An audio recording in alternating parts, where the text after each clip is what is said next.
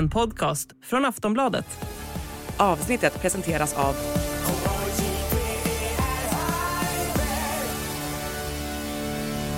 Stödlinjen.se, åldersgräns 18 år.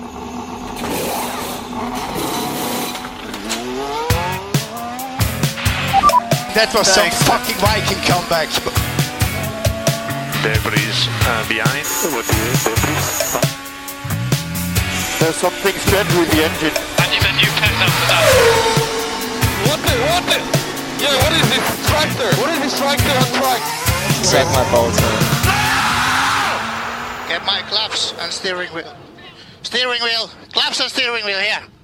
Anna, du får säga hej och välkomna den här veckan. Ja, men det kan väl göra. Jag kan säga hej och välkomna till Plattan i mattan efter eh, Miamis Grand Prix, där vi hade en sprudlande live faktiskt. Jag tror aldrig jag varit med om att det var så otroligt engagemang. Jaha, i eh, Sportbladets live-kommentering eh, på F1-racet. Ja, precis. Det var, det var full fart där. Jag hann knappt med att kolla racet. Nej, jo, det gjorde jag naturligtvis, men eh, full Tror fart var det. tror du det har någonting att göra med att det var ett kvällsrace på en söndag, ganska härlig tid? Ja, om man jämför med Australiens GP som var morgontid på en söndag då, så eh, var det ju klart bättre. Men eh, jag vet faktiskt inte, för det, det som är lite roligt med den här liven, det är att det dyker upp folk som jag kommer ihåg från när jag lajvade när Marcus körde. Mm. Mm. Det, har du näm- det har du nämnt förut, men de, Ja. som har gjort, de, som har, de som gör det, som har kommit tillbaka, de förtjänar att få, få det liksom berättat om igen. Två gånger, ja, precis. Nej, men och det, gör, och det var även en massa andra folk som jag tror har varit med. Alltså nu börjar man känna igen namnen där. Så det, det kändes ändå, men framförallt så var det ett engagemang. Alltså det var inte bara, nu när vi har fått möjligheten att diskutera och publicera kommentarer så märker man ju att det är någonting som de som hänger där tycker om. Visst blir det roligare för dig också? Ja, betydligt. Ja, det är bra. Eh, ni som då lyssnar på podden och eh, gör det vecka efter vecka och inte har testat att hänga med i live-kommenteringen eller live-rapporteringen, gör det. Vi har ju sagt det många gånger att ni ska där in och testa för att eh, jag behövde också gå in och kika där, för det finns mycket bra statistik också, utöver då eh, Annas, eh, att man kan liksom chatta med Anna där, så är det också bra statistik som finns. Jag behövde till exempel gå in och kolla så här, ah, när var det eh, Perez gick in i depå och på vilket varv var det eh, Verstappen gick in i depå. Då finns det då en sån fin uppdatering som man kan bara scrolla sig runt där, så hittar man då eh, exakta punkter för allting. Sen är det ju roligt, det är ju en norsk utvecklare vi har, som man ser på träningen som vi inte kommenterar till exempel, då står det inte Eh, om det, det, det är ju vissa punkter, så här, om någon går i, i depå så står det pitstop för någon och så om det är någon som sätter ett snabbaste varv så står det sätter snabbast varv eller fastest lap. Men eh, på träningen står det eh, vifte med gula flagge. Det står inte att det var gul flagg, det står vifte med gula flagge. Ja, det är humor. Det är våra norska utvecklare som eh, har gjort det. Och när vi ändå börjar det här avsnittet med att säga hej och välkomna och pratar om eh, lite vad ni borde testa och göra. Fortsätt eh, om det är någon då som ni känner som lyssnar på, eh, eller som gillar Formel 1 som inte har hört Plattan i mattan, som nu är uppe i avsnitt 1. Det skadar inte att tipsa någon vän eller bekant eller släkting om att eh, testa på och hänga med och lyssna på den här podden. För att eh, det är inte bara F1 eh, racing-snack vecka ut och vecka in. Vi har ju en jäkla massa goda gäster som, man, eh, som vi har haft eh, med oss och fortsätter ha i den här podden. Det var väl nog om eh, startpitchen. Läget annars då, Anna? Ja, men det tycker jag väl är bra. Det var ju härligt med två race veckan efter varandra. Eh, och nu kan man behöva lite paus innan årets första triple header. Eh, sen tyckte jag väl ändå att det var skönt igen att komma tillbaka till en mer ordinarie helg. För jag kände nästan att sprinthelgen, det var ju nästan lite för mycket av det goda. Man hade till slut ingen koll. Och så fick jag lite feedback av våra lyssnare som tyckte vi var oerhört röriga i förra avsnittet. Men jag funderar på om det faktiskt var, vi var så röriga, för alltihopa var så rörigt. Jag tyckte att vi var det mest strukturerade som hände i hela F1-världen i vårt poddavsnitt med tanke på hur rörigt det egentligen var. Ja, men det var ju lite så. Men nu var det ändå skönt tycker jag att vara tillbaks i ett eh, helt normalt kval. Eller det var ju inte normalt. Nej, men det har varit eh, alltså det här eh, Azerbajdzjan-kaoset och sen, nu är det en tom vecka, men sen så är det då, som du säger, triple header på cool eh, amerikanska amerikansk engelska. Det börjar med Imola och sen veckan efter så är det Indy 500 och Monaco. Och det eh, ska ju inte bli superdumumt ju. Definitivt inte. Nej, men vi har någonting. Men du, vi kan väl snacka ner det som hände först nu innan vi börjar snacka upp.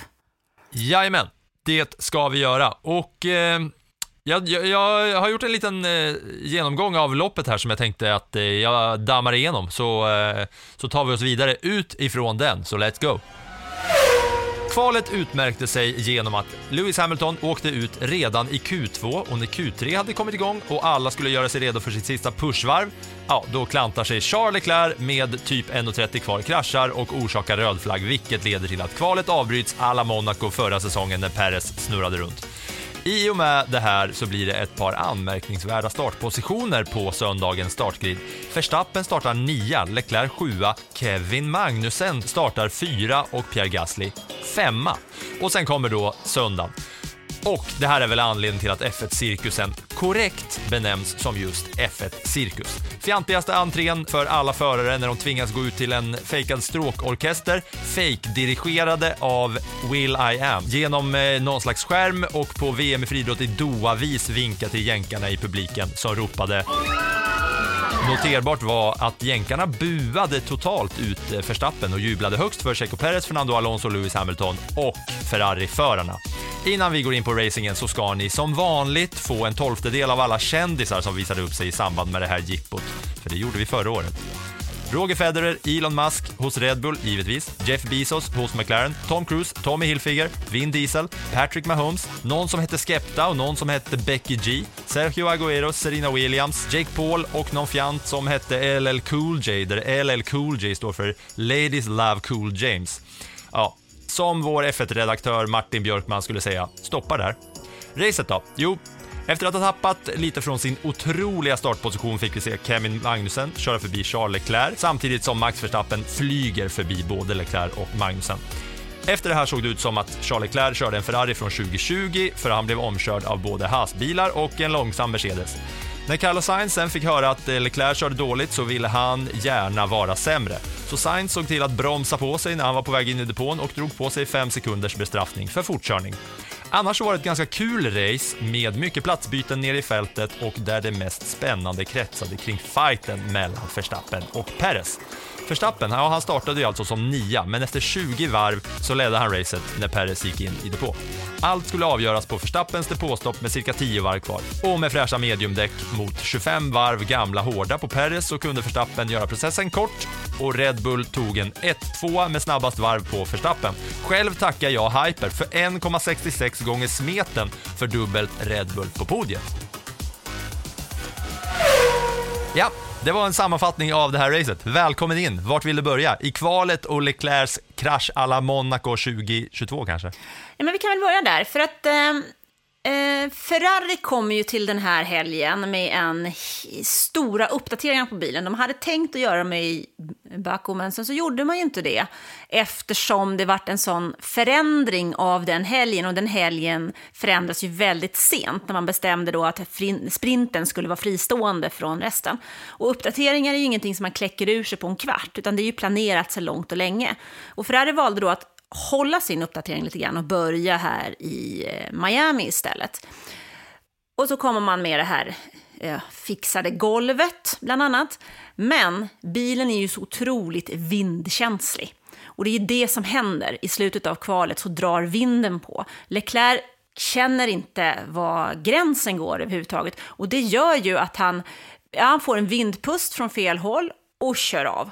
Och det där ställer ju till så. Jag vet att jag för, när vi pratade, var det Monaco i fjol, så pratade vi om man kanske skulle göra som Indycar istället, att om man eh, man ska inte få dra fördel av en röd flagg, utan flyttas ut. Och det kan jag väl tänka, känna lite här igen. Å andra sidan så gjorde ju den här griden att vi fick ett ganska kul lopp ändå, eller det fanns ju ett spänningsmoment i loppet. Jag tänker att hade vi haft Verstappen i första startled så hade det här ja, varit det en procession. Det vill säga, hade Leclerc inte klantat sig och kraschat i kvalet så Nej, hade alltså- Verstappen varit etta. Ja, men nu är, å andra sidan så är det ju så också att Verstappen hade också ett försök som förstördes av vinden i Q3. Han missade det och, och var ute vid sidan av och avbröt det försöket och hade ju ett kvar. Men jag tänker, hade, han, hade vi fått Red Bull 1 2 i kvalet så hade det kanske inte racet varit lika eh, spännande, eller man hade inte kunnat bygga upp samma spänning till det. Så att, men någon, ja, jag är lite tvetydig där. Å ena sidan så tycker jag att det var kul med de här förändringarna i start, startuppställningen. Å andra sidan så kanske det är det man då ska flytta ner Leclerc som orsakar röd flaggen till 10 i alla fall. Mm. Jag, ty jag tycker ju inte att det här är ett bättre exempel än när Perez kraschade i kvalet i Monaco eh, och höll flera stycken bakom sig. För att här var ju, alltså, här, eller om man ska prata om regeln, så är ju regeln som den är nu, så kan du ju sätta ett snabbaste varv av alla, sen krascha då. Och sen då vara säker på att starta etta. Det är ju där problemet är. Problemet är ju inte att Leclerc kraschade här och eh, när han låg sjua liksom. För Nej. att eh, det hade ju varit helt annorlunda om alla hade fått gå ut och köra sitt pushvarv. Däremot så är ju alltså de här, att Q, Q-siffrorna då, Q3, Q2, Q1, eller Q1, Q2, Q3, att de körs på det här sättet i en kvart. Det är ju egentligen bara en transportsträcka till sista minuten, när alla har eh, liksom kört in sig. Så egentligen skulle man ju kunna, om då man ska prata liksom hur, det, hur det är byggt, korta ner hela den grejen för att alla går ut, smäller, alltså kör inte sina bästa varv och så väntar man så går man in i depån igen och så kommer man ut med en minut kvar för att göra det i sista försöket. Och då, är, då kommer ju den här risken. Ja, men så är det lite grann. Ehm, så är det lite grann. Det är, man pratar kanske ofta om att man, det är bra att ha liksom, en, en tid på banken. Och i det här läget så hade det ju faktiskt varit det. Sen så när jag funderar på det här med F1 och kontra Indycar så, så i det här fallet kraschar han ju definitivt inte ut sig från någon slags ledande position där. Men är det rätt att Leclerc ska starta före tre andra gubbar som inte kraschar? Det är väl mer, det, mer den frågan jag ställer mig som man kanske ska ta och fundera över. Men, men eh, jag tycker nog, alltså kvalkonceptet funkar ju. Men frågan är om det inte är lite långdraget. Du sa nu man vill ha ett varv på banken och jag har alltid tyckt att Janne Blomqvist är så jävla skön som säger banka in ett varv. Han säger alltid, ja men då Verstappen, de vill ut där snabbt och banka in ett varv nu. Jag har alltid tänkt att det är kul att han bara säger banka in, alltså som liksom Trycka på. whack- wha- whack-a-mole, banka, att man verkligen slår in ett varv. Men det handlar ju då om att få banka in ett varv, det vill säga sätta ett varv på banken. Kan det vara det? Alltså så säger, så säger jag. Ja, otroligt. Att jag lär mig nu, efter 61 avsnitt. Intressant. Ja, men ska vi gå Ja, vidare men- till eh, racet då? Vad tycker Ja, du om det jag, undrar, egentligen? jag, jag, jag undrar om du bara ska berätta hur, exakt hur det är i Indycar med, med kval och, och flaggor. Jo, men i Indycar är det så att om man orsakar en röd flagg under kvalet så stryks de två snabbaste tiderna som man har. Så då är det den tredje snabbaste tiden som gäller. Och då om man ska eh, vara på andra sidan av argumentstaketet här så kan man då hävda att då vågar inte förarna pusha så pass mycket för att då vill de vara på säkra sidan för att kraschar man då så kostar det mer än det smakar så att säga, mm, satsningsmässigt. Ja, å andra sidan så måste man ju satsa för att överhuvudtaget få tag på en vettig eh, startposition. Så jämnt är det ju idag. Eh, framförallt om man tittar på det racet vi hade i Miami så var det ju oerhört jämnt, tyckte jag. Ja, ja ni får väl, eh, ni som eh, lyssnar och som eh, kollar in i Annas blogg lite då och då, ni kan väl eh, skriva där vad ni, vad ni tycker. Ni kan väl höra av er på alla sätt och vis vad ni, om ni har några tankar om just det här med röd flagg i kval, Indycar versus F1. Eh, men eh, racet då, det är, jag vet inte om man, man nästan ska börja på det här jippot ändå, som var före racet. För det är ju flera förare som har kommit ut och, och snackat om det här nu efter eh, ja, efter Miamis eh, GP. Där de har varit kritiska till framförallt då den här introduktionen när de ska komma fram bakom någon jävla skärm och det ska sitta någon fjantig orkester där Will I Am, som är helt jävla katastrofal, ska stå där och låtsas dirigera den här orkestern när, de, när de kommer ut därifrån. Ja, men det är ju så himla amerikanskt och det är väl lite det att F1 lägger ju, alltså man, de vill ju erövra den här eh, marknaden. Marknaden som ingen, de aldrig tidigare har lyckats eh, erövra överhuvudtaget, fast de har försökt sedan starten 1950 i stort sett. Men sen Liberty Media kom så har man ju velat ta sig in på den marknaden, för det finns ju så otroligt mycket pengar. Det är ju, den är ju oupptäckt. Liksom. Och man har varit väldigt mycket i östra delarna, man har varit i eh, Mellanöstern också. Afrika har man varit tidigare, men funderar på att ta sig tillbaka, men där finns ju inte samma ekonomi. Det är den amerikanska ekonomin och de pengarna man vill åt, och då försöker man liksom applicera eh, Formel 1, något sätt på det amerikanska sättet att göra. För skillnaden här är ju att amerikaner älskar ju den här stora avgörandet. Alltså vi typ ser på NBA-finalen, Super Bowl, Indy 500, det här racet. I, i Indy 500 är ju viktigare för nästan alla förare i det mästerskapet så är själva Indy 500 viktigare än att vinna mästerskapet.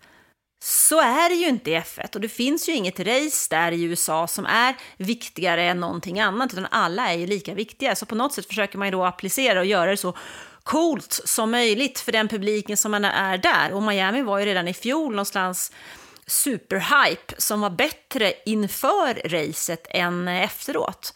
Och det är väl det, på det som man försöker bygga på, mer show än eh, sport egentligen. Ja, och det tycker jag också säger en hel del om våra vänner på andra sidan Atlanten. Jag har ju spenderat rätt mycket tid i USA under min tidigare karriär och har jävligt mycket polare och sådär och jag har varit med mycket sport där. Eh, går man på NHL till exempel så får bry, jag har säkert sagt det här i podden förut, men folk bryr sig liksom mer om vad som händer på jumbotronen över hela matchen än vad som händer i matchen. Ja, jag... det, det, är aldrig så mycket jubel som när det är kisscam även om ditt hemmalag då kanske liksom eh, har två snubbar som gör, två spelare som gör hattrick typ. Mm. Men jag vet, vi var på eh, basket för ett par år sedan när jag var med familjen i New York så var vi eh, i Brooklyn där och kollade på basket.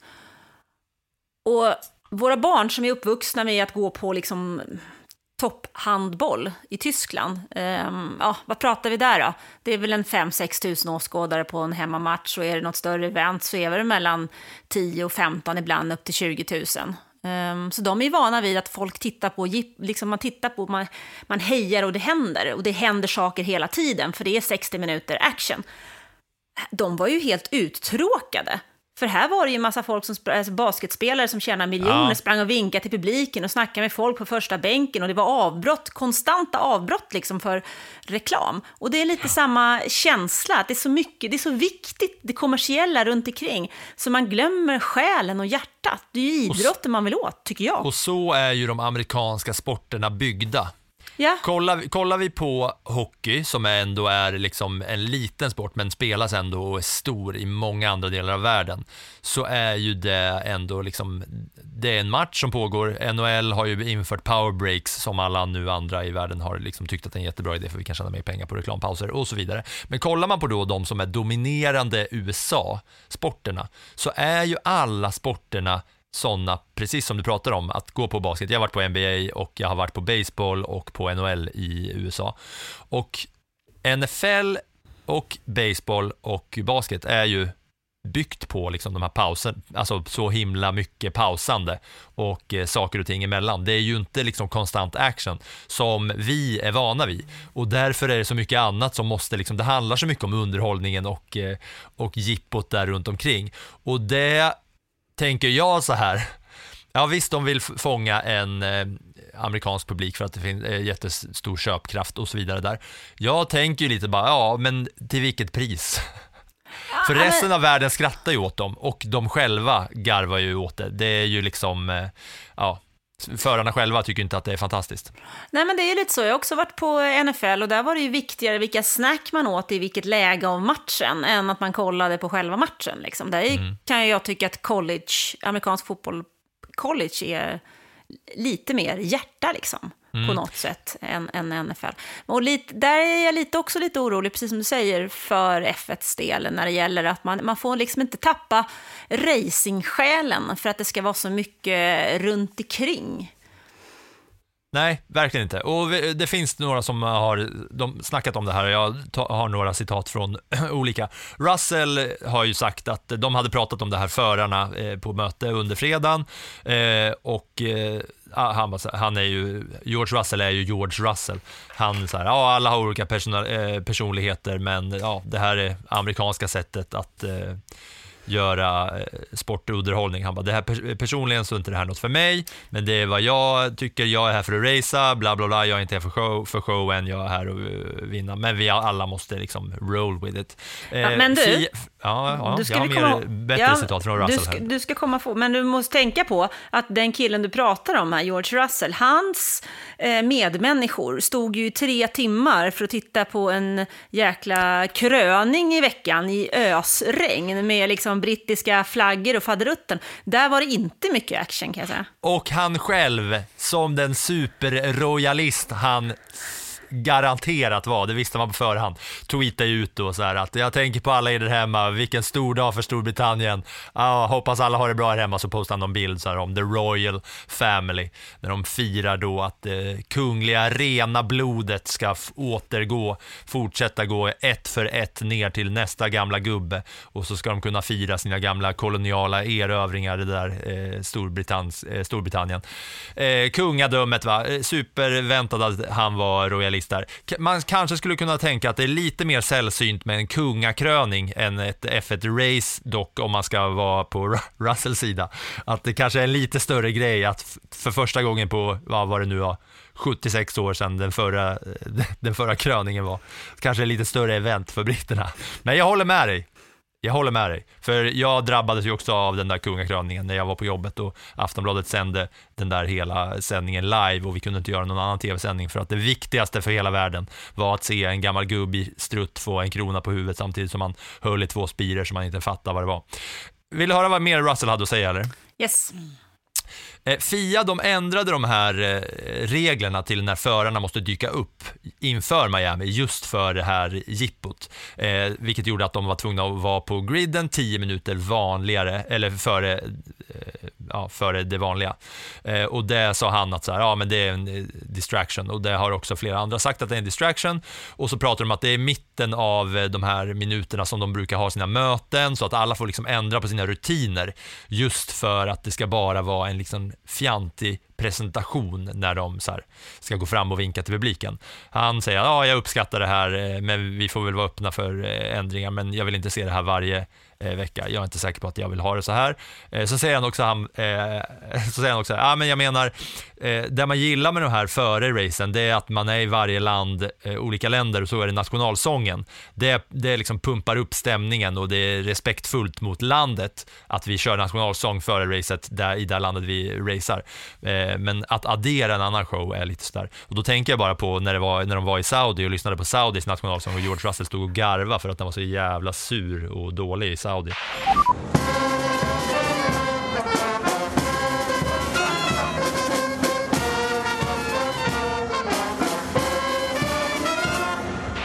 Alonso eh, hade en annan liten vinkel på det och den tycker jag faktiskt är rätt bra. Han gillade det ju absolut inte såklart, för han snackade om att det var eh, mitt i mötena också. Eh, men så sa han också, han bara, ja men jag tycker det är lite fel att varför ska vi göra det i Miami? bara. Då borde vi egentligen så här, vi har väl viktiga fans i Italien, vi har väl viktiga fans i Spanien, i Mexiko eller i Japan. Så det känns konstigt att de ska göra ett undantag bara för Miami. Och där sätter ju han fingret på den gamla spiken va?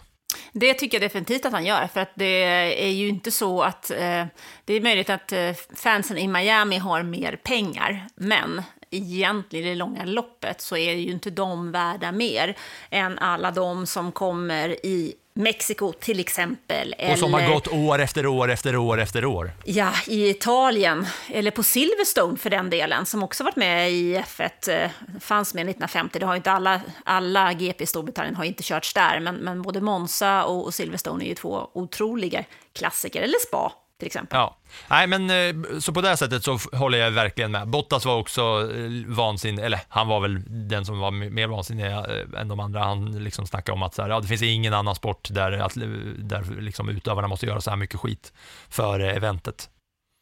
Nej, men så är det ju. Alltså, Formel 1 har ju alltid varit en massa grejs. Alltså jag vet ju att jag var eh, rätt imponerad när jag var på mitt första F1-lopp på plats. Det var på Monza. Michael Schumacher och eh, Rubens Barrichello körde för Ferrari.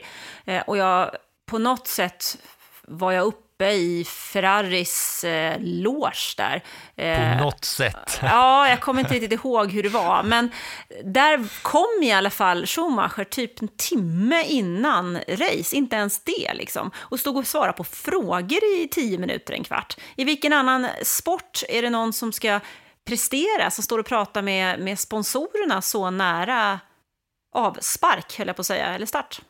Mm, det brukar vara tränarna som gör det under SHL-jippon, vet jag, när det är företags och eh, så här marknadsfolk som är där på middagar innan. Då brukar tränarna komma upp och ta sånt snack, men att just någon som ska ut och riskera livet i 350 km i timmen gör det, det är ju en annan sak. Ja, ja, nu var det nog rantat om det där i jippot då. Eh, det kördes ju också ett race eh, här i bakgrunden. Och det roligaste med det här racet, det var ju att Perez på förhand hade liksom sagt att nej men jag, jag kommer gå före, vi kommer eh, köra och Red Bull hade sagt att nej men när det är tajt då, de kommer få resa. Just att det var så få poäng mellan Perez och Verstappen inför det här racet. Mm. Men det är det ju fortfarande även efter. För Absolut. att eh, det är 14 poäng är det väl om jag räknat rätt. Ja. Men eh, för att Perez ska ha en chans att verkligen utmana Verstappen så måste han ju kunna leverera på annat än på stadsbanor. För det är ju där han har vunnit i år.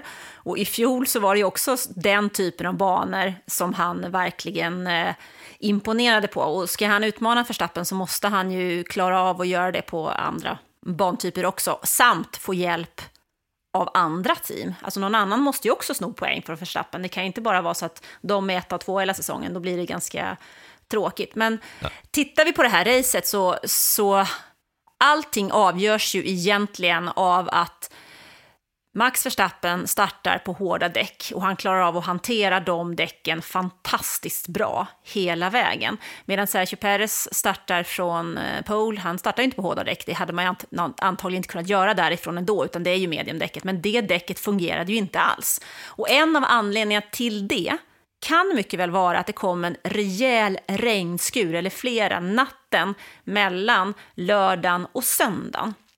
Och det gjorde ju att allt det gummit som hade gått ner i asfalten, som hade gjort den här nya asfalten ändå rätt skön och greppig att köra på, det spolades ju bort. För efter det så var det bara ett enda supportrace. Så att den känsla som de hade fått för däcken under kvalet, när de hade kört tre träningar och det här kvalet, den fanns ju inte kvar på söndagen. Så han hade ju usla däck. Han var ju inte den enda som kände att de här mediumdäcken inte alls funkade.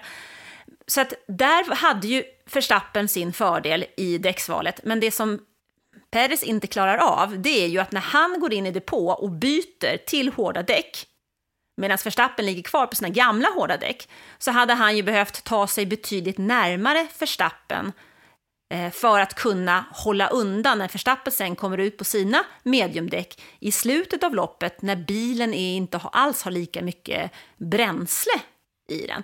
Och men det klarar han ju inte. Nej, och, och, det är väl där Verstappen är så pass mycket världsklass som gör att han kan köra upp sig från nionde plats trots att Perez hade fri lejd framför och skulle kunna kört som en dåre där i början.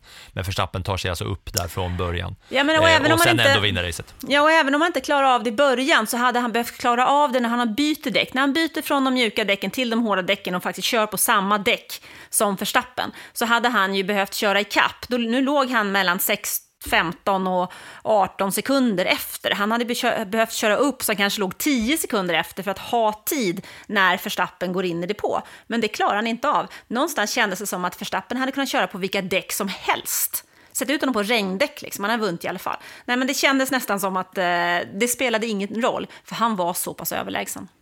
Ett Goodyear-däck vänster fram, Michelin-däck eh, höger fram, Pirelli höger bak och Nokian Tires på vänster bak så hade Verstappen ändå kört. ja, antagligen inte. Nej, men det kändes, det kändes lite grann som att eh...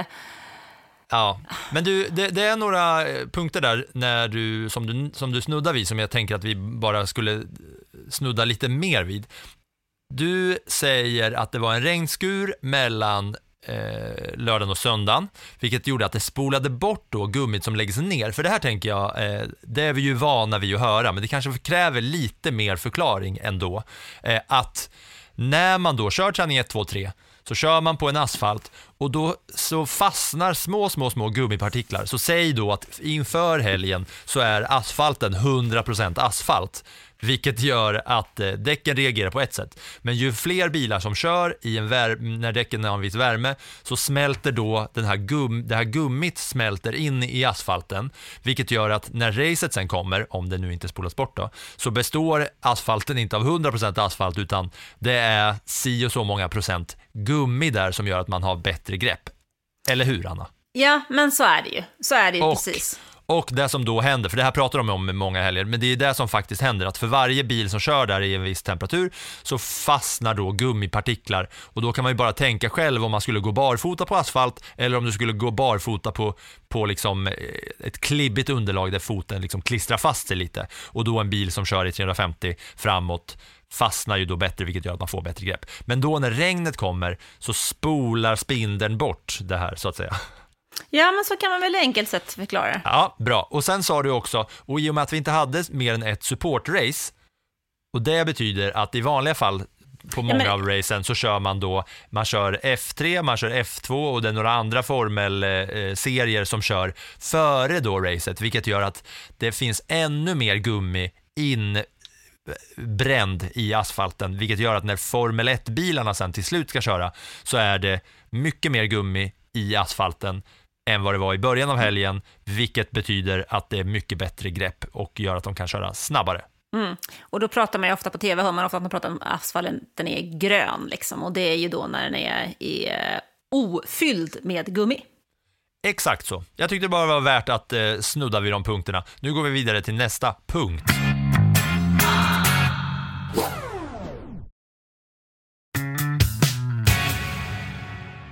Vad vill du börja med för punkt? Ja, men vi kan väl ta Ferrari, för jag tycker att det är lite oroande ändå när man ser eh, en förare som Charles Leclerc, som i fjol var tvåa i VM, som nu pratar om att bilen är oförutsägbar. Han vet inte hur den reagerar. Han vet ingen, inte hur han ska få in bilen i rätt däcksfönster. Och det är ett jätteproblem. Och den här bilen, den äter ju däck. Och problemet är att det finns ett visst temperaturfönster. Nu ska vi ha koll på att Miami är väldigt, väldigt varmt. Alltså det, är, det, det är inte en bana som är jämförbar med så många andra, för det är väldigt hög temperatur i asfalten. Så att bilarna fungerar ju annorlunda där jämfört med på många andra banor. Men i alla fall, så Ferrari har ju under hela året haft problem med att bilen sliter däck. Otroligt mycket däck, betydligt snabbare än bilarna från Red Bull till exempel. Och en av anledningarna är att man inte får in bilen i rätt temperatur, utan man, man drabbas av, de pratar om graining. Och, och graining är ju, liksom, man kan säga som det är som en suddgummi-effekt. Om man typ drar en sudd, suddgummi mot skrivbordskanten, liksom, så smulas ju ytan på det här suddgummit av. Och samma sak är det med däck som inte jobbar i rätt arbetstemperatur. Och det här är djupt oroande, för att när han saknar förtroende för bilen så vågar han inte köra den på gränsen. Och en F1-bil måste ju köras på gränsen. Och han kan ju inte heller anpassa sin körstil när han inte vet hur bilen reagerar. Och nu ska man ju då komma med fler uppdateringar och enligt Ferrari så räknar man med att man ska kunna vara med och konkurrera om segrar framåt Spaniens GP i slutet av den här äh, uh, trippelheaden. Men jag börjar fundera över om det verkligen är ett realistiskt mål att jobba efter. Nej, med tanke på att de inför säsongen sa vi har hittat 30 nya hästkrafter, vi kommer vara med och konkurrera om segrar. Och än så länge så har vi inte fan sett röken av eh, deras kackel. Så om de säger det här nu så är det fortfarande ropa varg efter rödluvan och sådana där grejer som man tänker här. Det är mycket, mycket snack och jävligt eh, lite bra fiffel i verkstaden. Ja, men alltså det känns ju som att de säljer plastpåsar, de är helt tomma. Men, Men eh, det gick ju inte fort för den här bilen fram. Det såg vi när Kevin Magnussen eh, körde förbi eh, Leclerc, bland annat. Och då vet vi att det är en hastbil som är snabb framåt. Men det som var eh, där i början var ju att eh, Leclerc såg ut att köra jättemycket långsammare än alla andra. ja, Det gick ju liksom inte ens fort.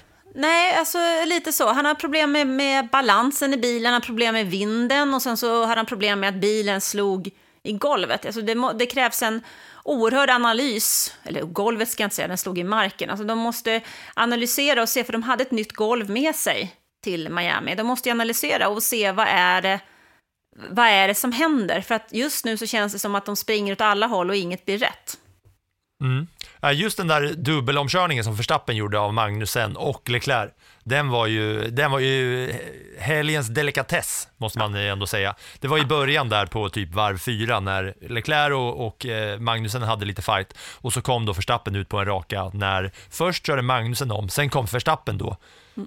Och om det såg ut som att Leclercs bil var långsam så såg det ut som att både Hasen och Ferrarin var jättelångsamma när Verstappen körde förbi. Det tyckte jag var snyggt. Ja, men det var, det var absolut helgens eh, delikatess, det tycker jag också. Ka, ka, hi, kanske hittills årets delikatess. För mig får det ja, vara det då. Det, den, eh, den var inte dum alltså. Nej, inte dum. Jag eh, tänker att eh, vi får väl vänta och se på de här Ferraris, eh, ja, det, det de sa ju var ju, alltså som, som du nämnde, att vi väntade med uppdateringarna till Azerbajdzjan för vi, vi tog det nu till Miami istället. Och en uppdatering blev ju en nedgradering i princip. Ja, men sen vet vi ju inte heller hur mycket värmen eh, spelade roll. Eh, det är också en speciell bana, Miami. Så att alltid är det ju sådär att man måste vara så himla tråkigt politiskt. Vi får ju se, men det känns ju, de fick ju definitivt inte det lyftet som de ville ha. Å andra sidan kom ju eh, alpin med stora uppdateringar förra helgen i i Azerbajdzjan och det var ju en fullständig katastrof för dem medan de gjorde det betydligt bättre nu i Miami.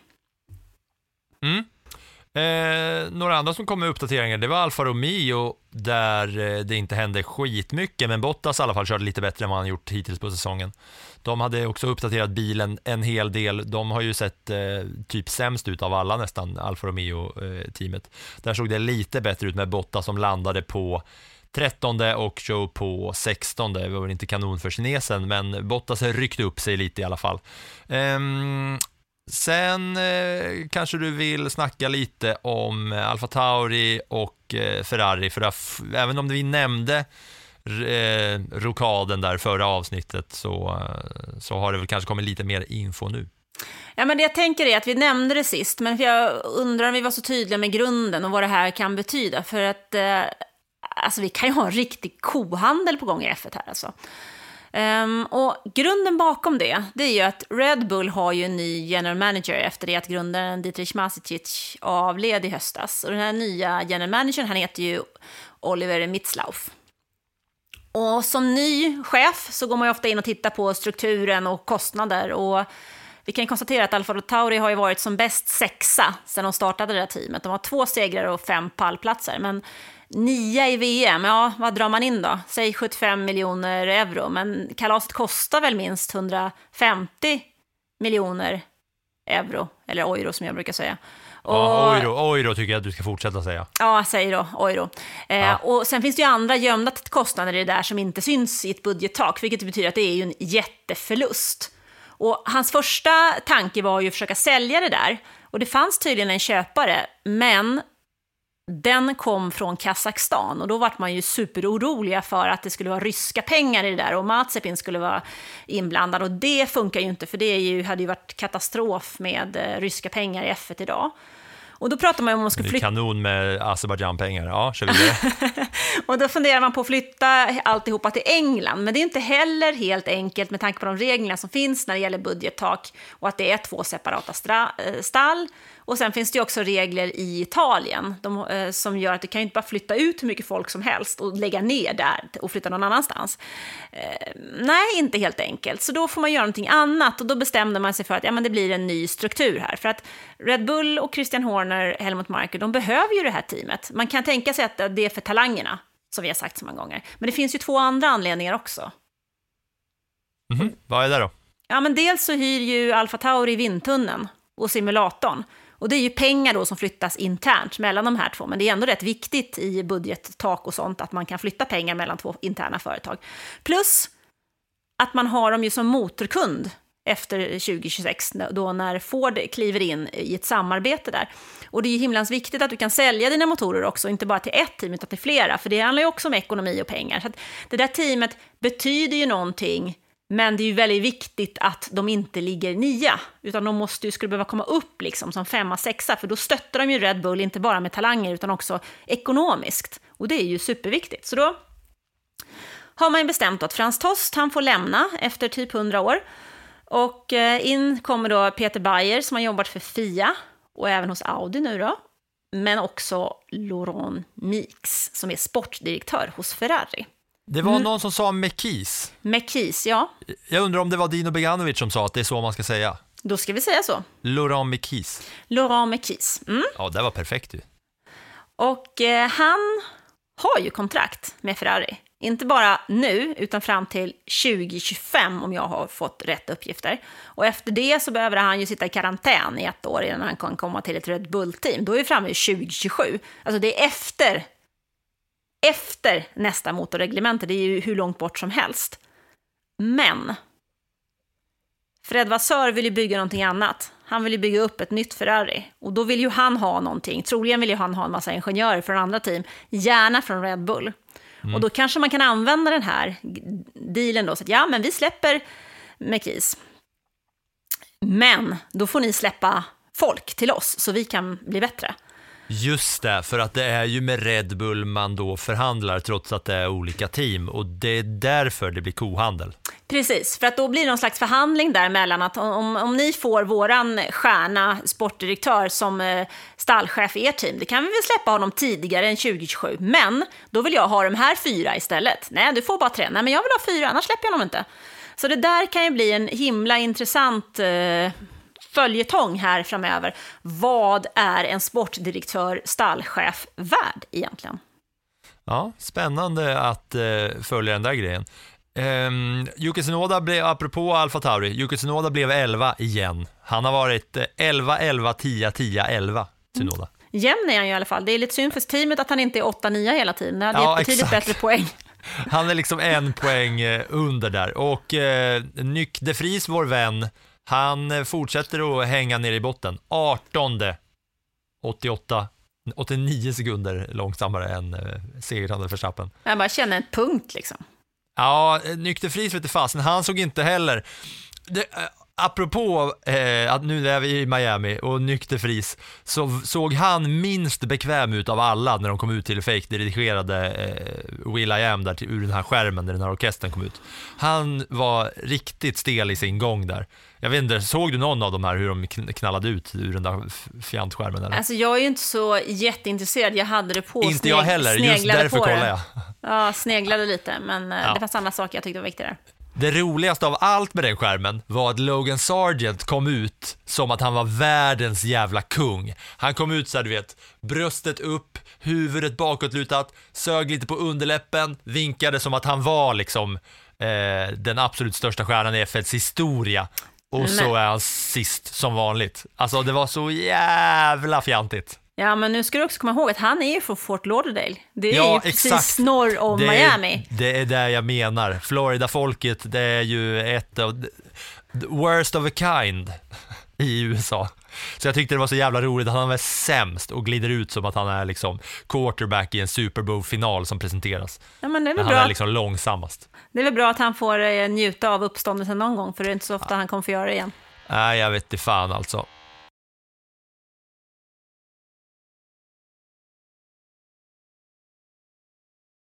Men du, plussen då? Ska vi ta dem? Nu är det dags för dig att plussa, plussa.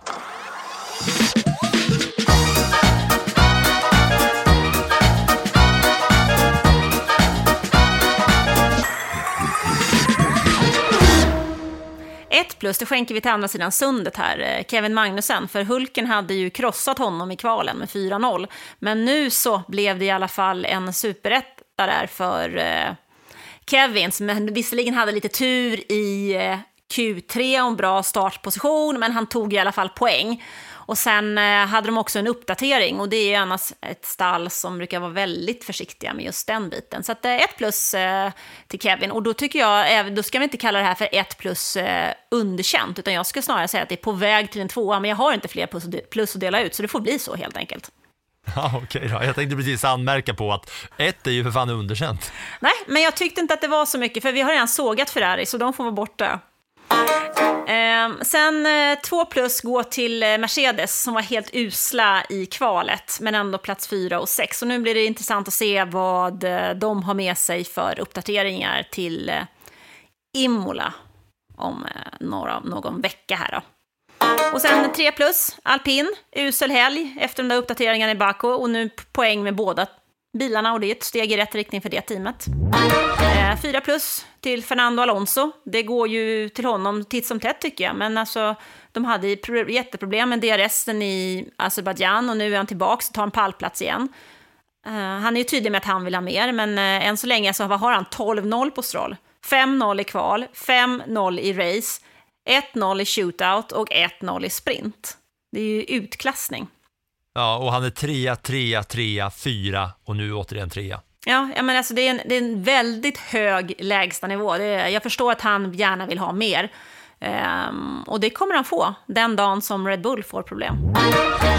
Ja, och 5 plus, det måste ju gå till Red Bull. Alltså de har fem segrar i år, fyra dubbelsegrar. Punkt färdigt på något sätt. Det är inte så jävla mycket att säga och det känns som att vi kommer fortsätta få lyssna på dig när du berättar att eh, Verstappen eller Red Bull får 5 plus. Mm. Och sen så motorstoppet då, det måste ju i alla fall gå till McLaren som gjorde den här jätteuppdateringen till förra helgen och då såg det ändå helt okej okay ut. Och sen i Miami så är det katastrof. Va? Plats vad är det, 17 och 19 på de två. Ja, näst sist på Piastri. Mm. Ska du ta och dra resultatet förresten? Ja, topp 10 kan jag väl eh, ratta in här i alla fall. Verstappen vinner, Perez tvåa, Alonso trea. Russell, Sainz, Hamilton, Leclerc, Gasly Ocon, Magnussen är de som är efter där. Och då är det ju som du säger, alpin är intressant att de faktiskt kommer då bredvid varandra med två bilar som plockar poäng. Det var fan mig på tiden för dem. Eh, nya poäng till Kevin Magnussen, eller en ny poäng till Magnussen som kommer tia. Härligt för honom. Synoda precis utanför. Och där du var inne på med Alonso där, det är ju lite anmärkningsvärt att de kör samma bil och Alonso är så pass mycket bättre än Lance Stroll. Alltså 12-0, det är ändå ganska gulligt hur han liksom eh, hela tiden håller koll på Stroll på, eh, under racet. Det såg ut, eh, lät sist över radion där han kollade över med gänget på depådesken. Han sa Åh, du var snyggt, eh, snygg omkörning för eh, Lance där i kurva 1. Vilken plats var det för? Eh, plats 13. Eh, Botten, ja. Jag undrar om han har någon klausul i kontraktet att ju mer offentligt han hyllar Stroll, desto mer pengar får han Alonso. Ja, men Något alltså... lurt är det fan med det här skiten alltså, för att eh, så snäll som han är mot eh, Lance Strulovic är fan är intressant. Ja, men du vet väl att eh, Alonso är en otroligt politiskt korrekt och han kan spela alla spel, både offentligt och eh, bakom stängda dörrar. Mm. Ja, och i botten så är det de tre nykomlingarna. Det är väl kanske något att eh, anmärka på i alla fall. Logan Sargent sämst, Piastri näst sämst, Nykterfris tredje sämst. Ja. Eller hur? Ja, det, F1 kräver ju sin erfarenhet, så är det ju. Man måste lära sig. Nu ska ni få lite småstats från Miami.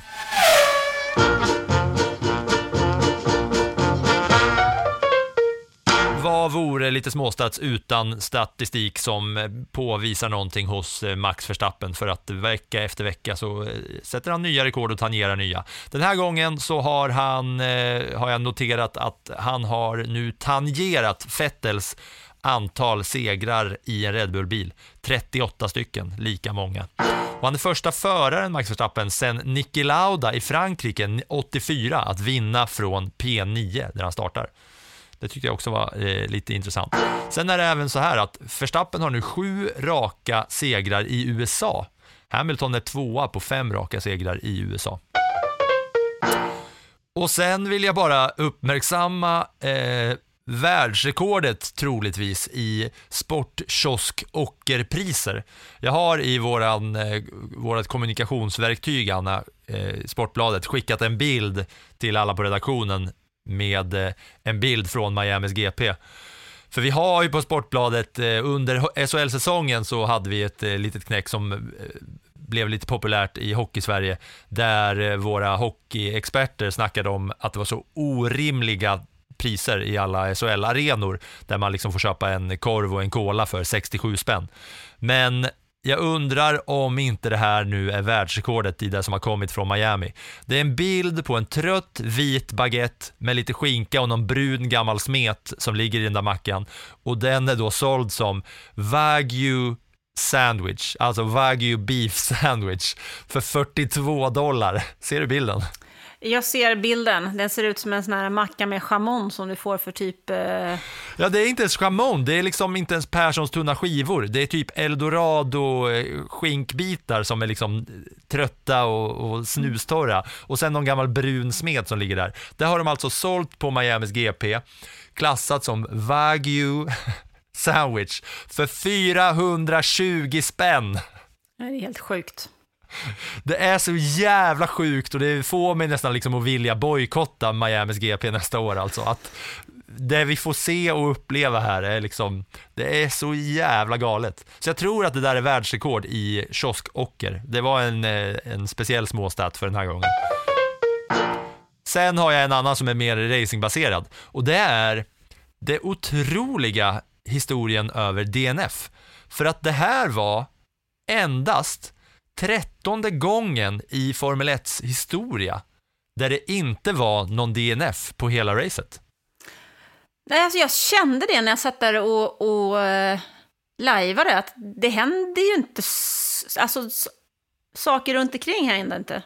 Nej, och när jag kollar då på historien kring hur, eh, alltså hur det har sett ut med de här tidigare då racen som inte har haft någon DNF, alltså DNF did not finish med bilar som där det skiter sig, så är det alltså eh, mellan 1961 och 2005 Alltså första gången som det inte var en enda bil, bil som liksom kraschade ut sig eller något sånt var 61 på Hollands, eller Nederländerna, ja då var det väl Hollands GP, Nederländernas GP, 61.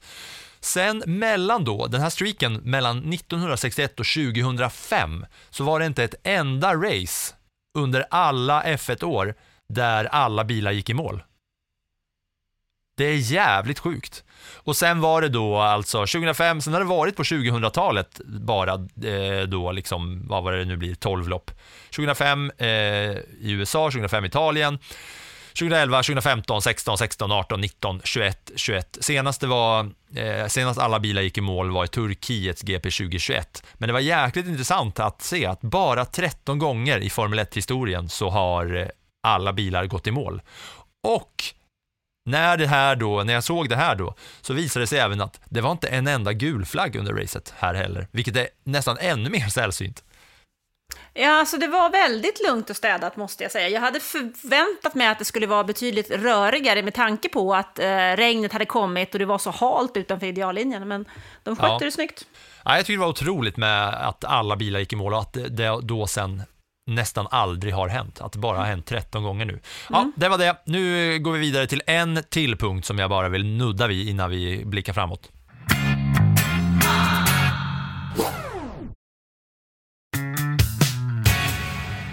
Och det är en bild som jag har lagt in nu från Miamis GP i vårt gemensamt delade dokument här, Anna. Ser du vad det är på bilden? Ja, jag ser att det är en Felipe Massa som ser skitsur ut och eh, går rakt förbi Nelson Piquet Jr som är hans landsman. Men också den förare som medvetet kraschade i Singapore GP 2008, vilket resulterade i att Massa faktiskt inte vann VM-titeln. Det är liksom stel stämning på bild det här. När då eh, när Nelson Junior Jr står där och massa bara i solglajjor knallar rätt förbi. Fortfarande vansinne och det är ju så att han har ju, det tisslas ju och tasslas ju och de har ju gått ut och sagt att eh, de ska nu göra någon slags stämningsförsök eller vad fan det nu blir. Legal action heter det på, eh, på engelska. För att då försöka få titeln till massa så här många år senare. Och det var bara kul då att de fångades på, bild, på en och samma bild bredvid varandra i Miami. Eh, det där kommer vi väl återkomma till gissar jag på va? Det räknar jag också med att vi gör. Ja. Nu är det inget race nästa helg, men helgen efter det så är det Imola. Vad har vi att vänta oss på Imola då? På Imola har vi lite uppdateringar av eh, Mercedes, men när du säger inget race nästa helg, nej det är inte något race i F1, men det är race i Indycar, det är Indy GP, alltså på GP-slingan, och den, där leder ju Marcus Ericsson fortfarande.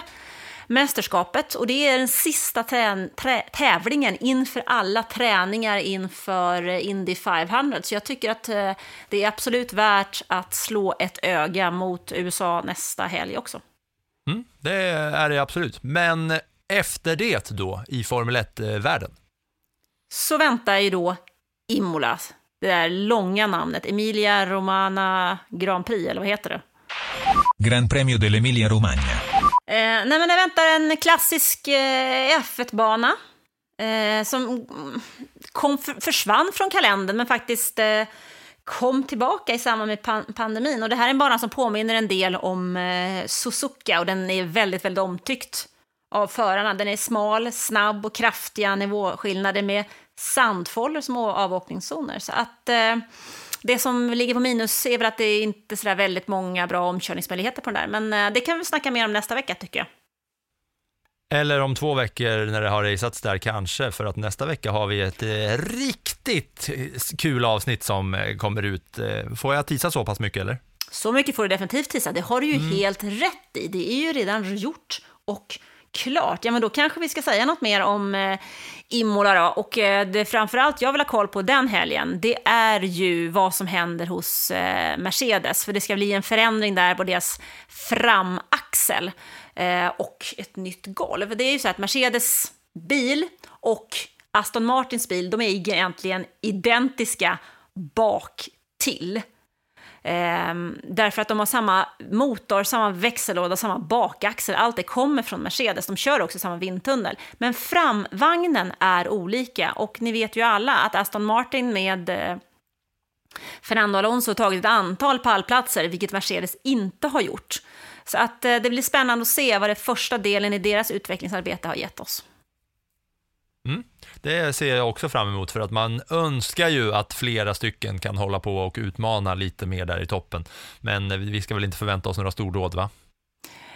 Eh, stordåd ska man väl aldrig förvänta sig, men man kan väl hoppas på att få bli överraskad.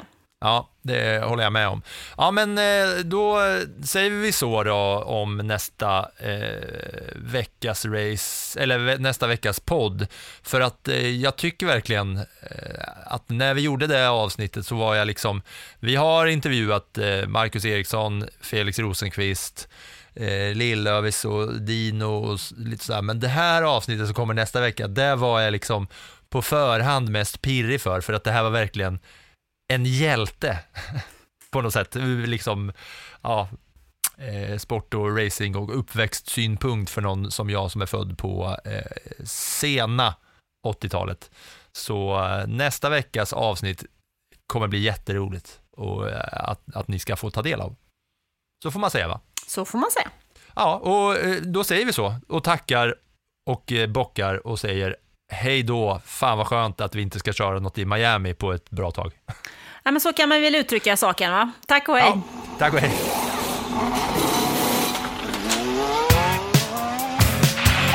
That was some fucking Viking comeback. Debris uh, behind. There's something strange with the engine. And you've a new pet after that. What the, what the? Yeah, what is this tractor? What is this tractor on track? Check my Bolton. Get my claps and steering wheel. Steering wheel. Claps and steering wheel here.